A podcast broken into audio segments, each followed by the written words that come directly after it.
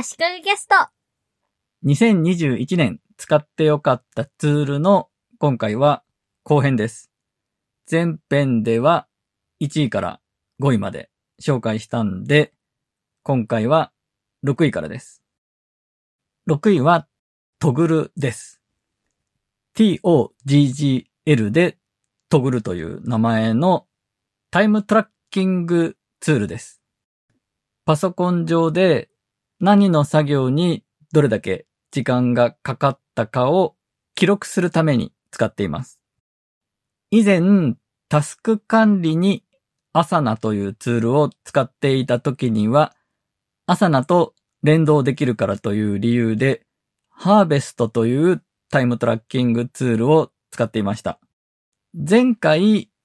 タスク管理を今年は Notion に切り替えたという話をしたんですが、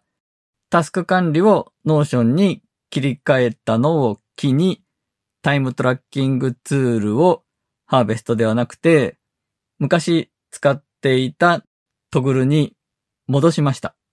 戻した一番大きな理由は金額面で、ハーベストはお試しはあるんですが、無料プランがないんですね。トグルは無料プランでも十分私の用途だと使えるので、トグルに戻したという理由が一番大きいです。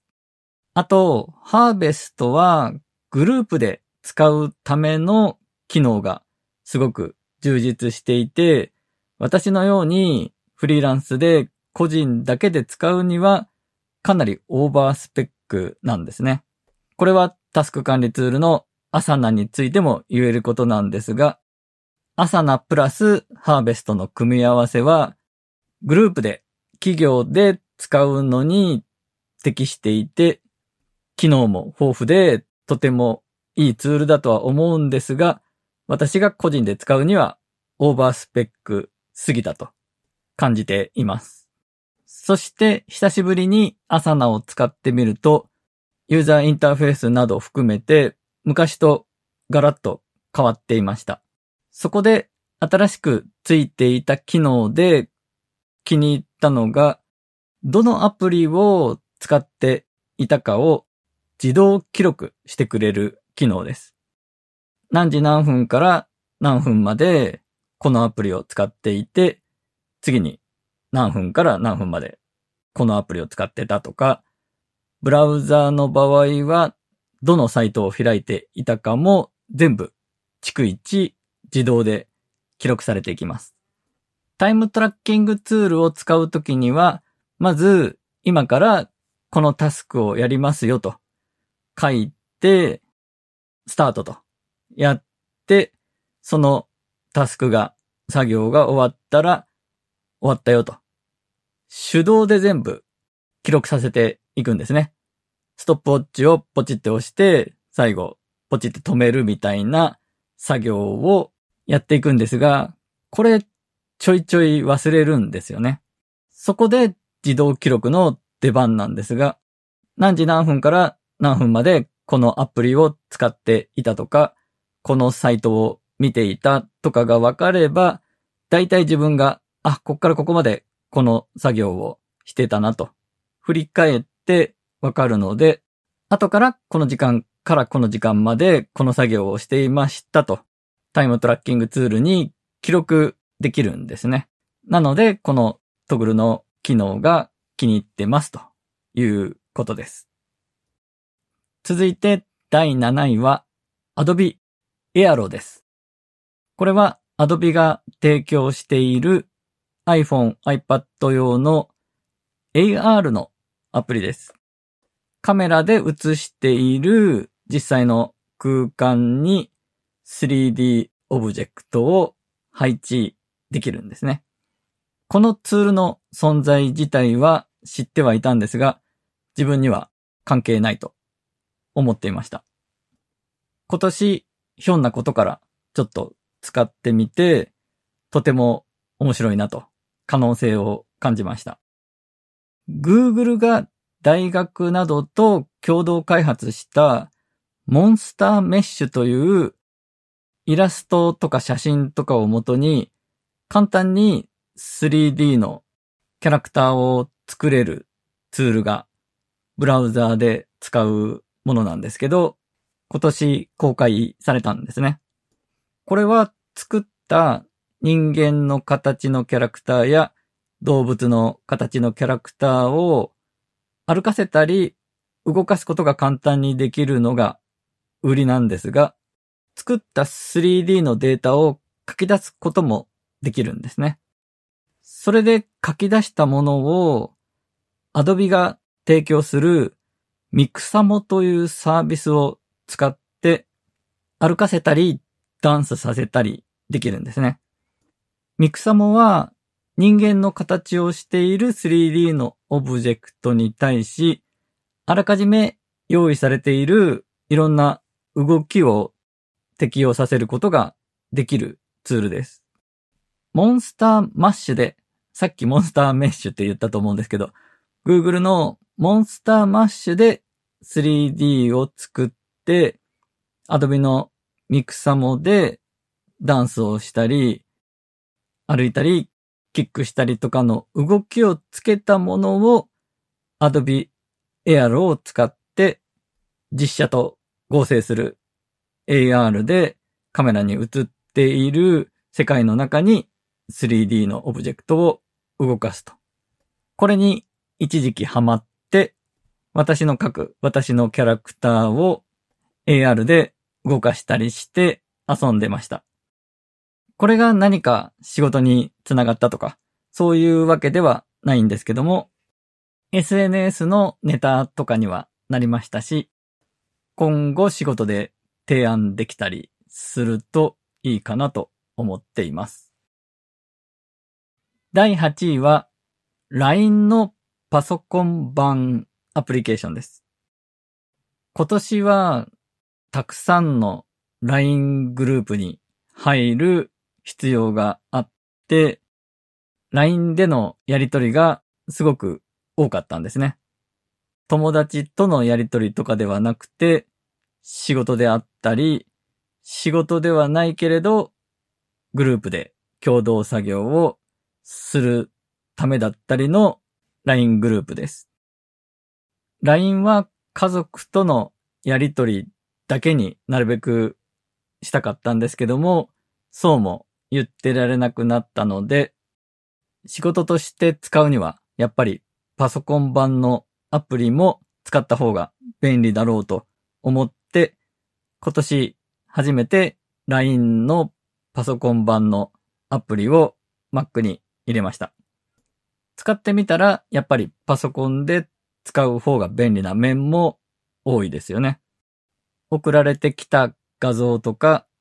LINE でアルバムを作ってもらった画像をダウンロードするのも、最終的にはパソコンで使うんだったら、パソコンでダウンロードした方が早いですもんね。パソコン版の LINE の話ではないですが、LINE のやり取りが多くなったので、iPhone での通知を見直しました。LINE グループごとに通知を出す出さない、オンオフを切り替えられることはもちろん知ってるんですが、オンかオフかしか逆に設定できないので、大事な LINE グループは全部通知はオンにして、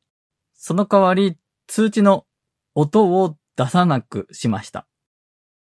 iPhone がスリープしている時に音が、LINE の通知の音がポコポコポコポコ鳴るのがすごく鬱陶しいので、それをなくそうと思って、通知のポップアップとかは全部出るんですけど、音だけ鳴らないようにしたら、だいぶストレスが減ったと思います。ただ、家族からの連絡を見逃すケースも、気づくのに時間がかかってしまうケースも増えました。あと、パソコンの LINE を立ち上げっぱなしにしていることで、iPhone 側に通知が来なくて見逃すとか、いろいろ問題はありますが、まあなんとかそれでやっています。LINE といえば今年 Z ホールディングスと経営統合して Yahoo とかソフトバンクグループの Z ホールディングスですね。それで社内調査をして LINE の個人情報が暗号化されてるとはいえ中国のサーバーに入っていたとか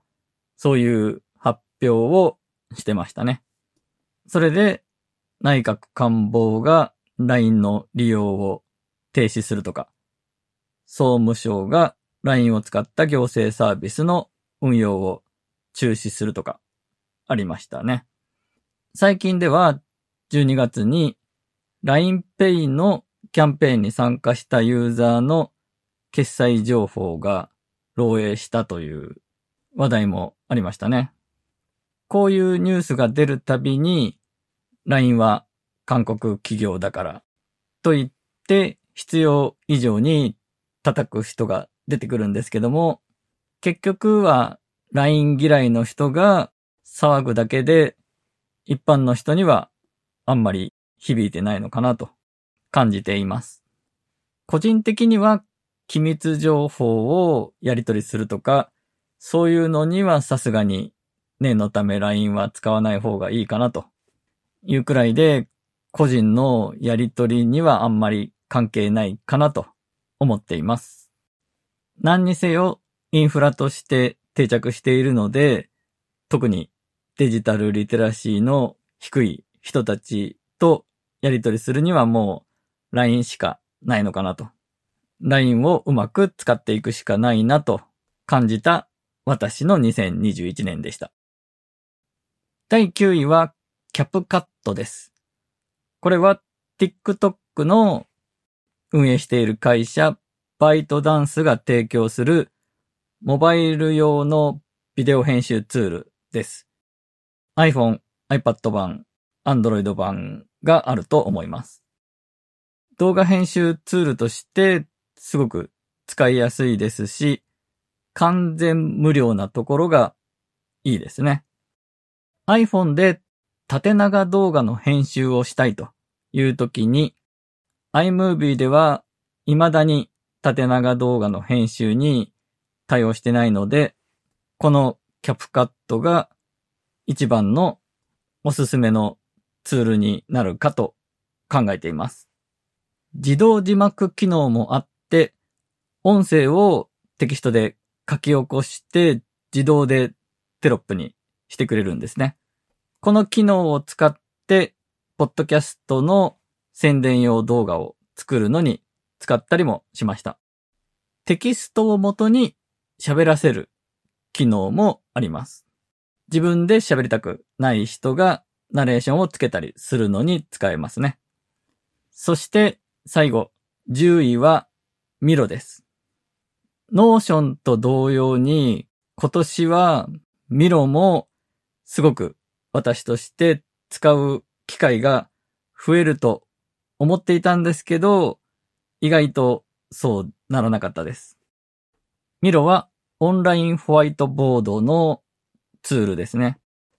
Zoom にもホワイトボード機能はありますけど、それよりさらに高機能なものです。複数人で一つのボード上で同時編集できるところがポイントで、オンラインミーティングの時に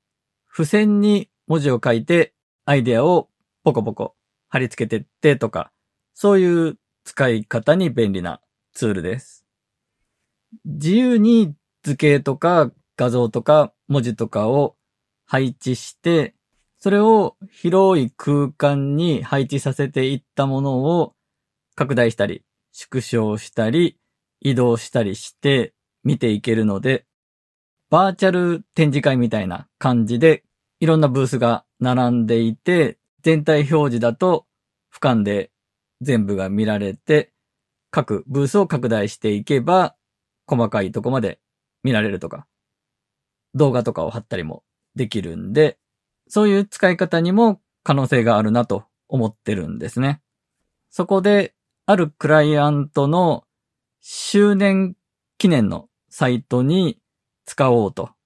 提案したんですけども、周年記念というのは10周年とか20周年とかの周年ですね。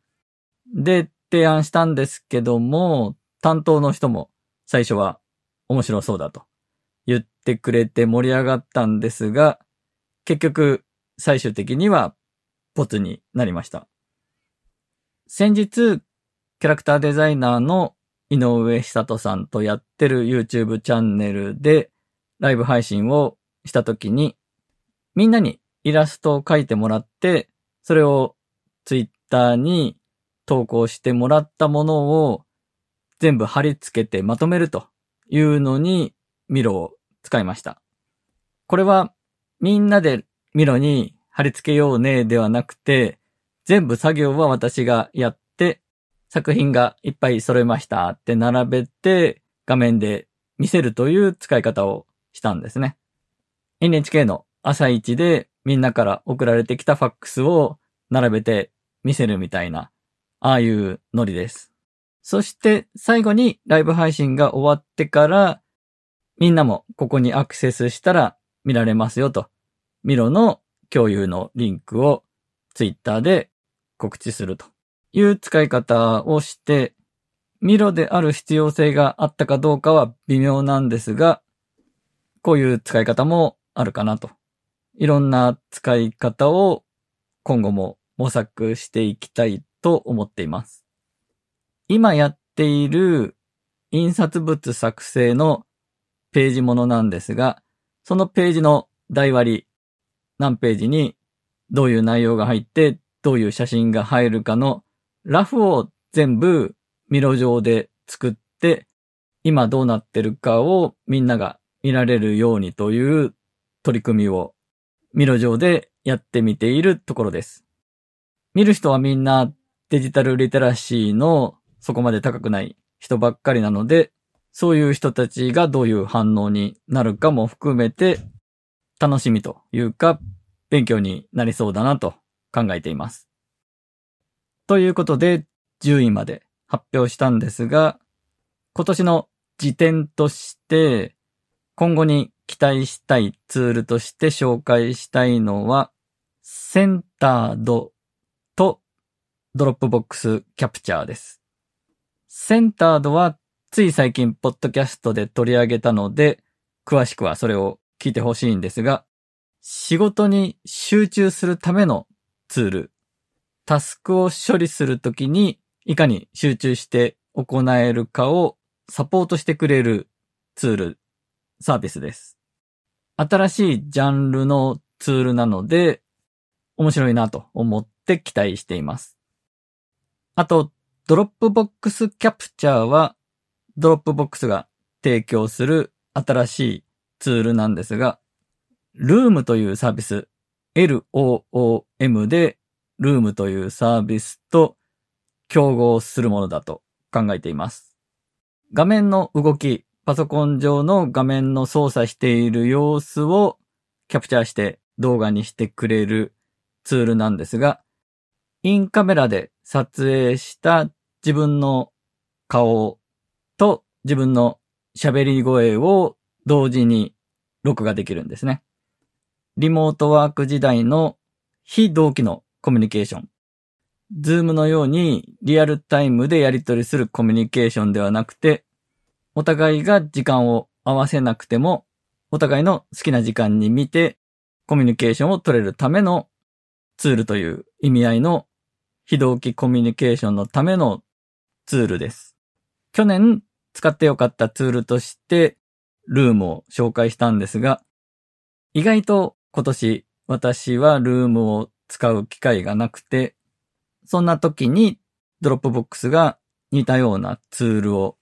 出してくれたので、 Loom を使い続けるか、Dropbox Capture に移行するかをちょっと心が揺れてるところです。ということで、今年2021年、今年使ってよかったツールの後編として、6位から10位までと、次点の2つのツールを紹介しました。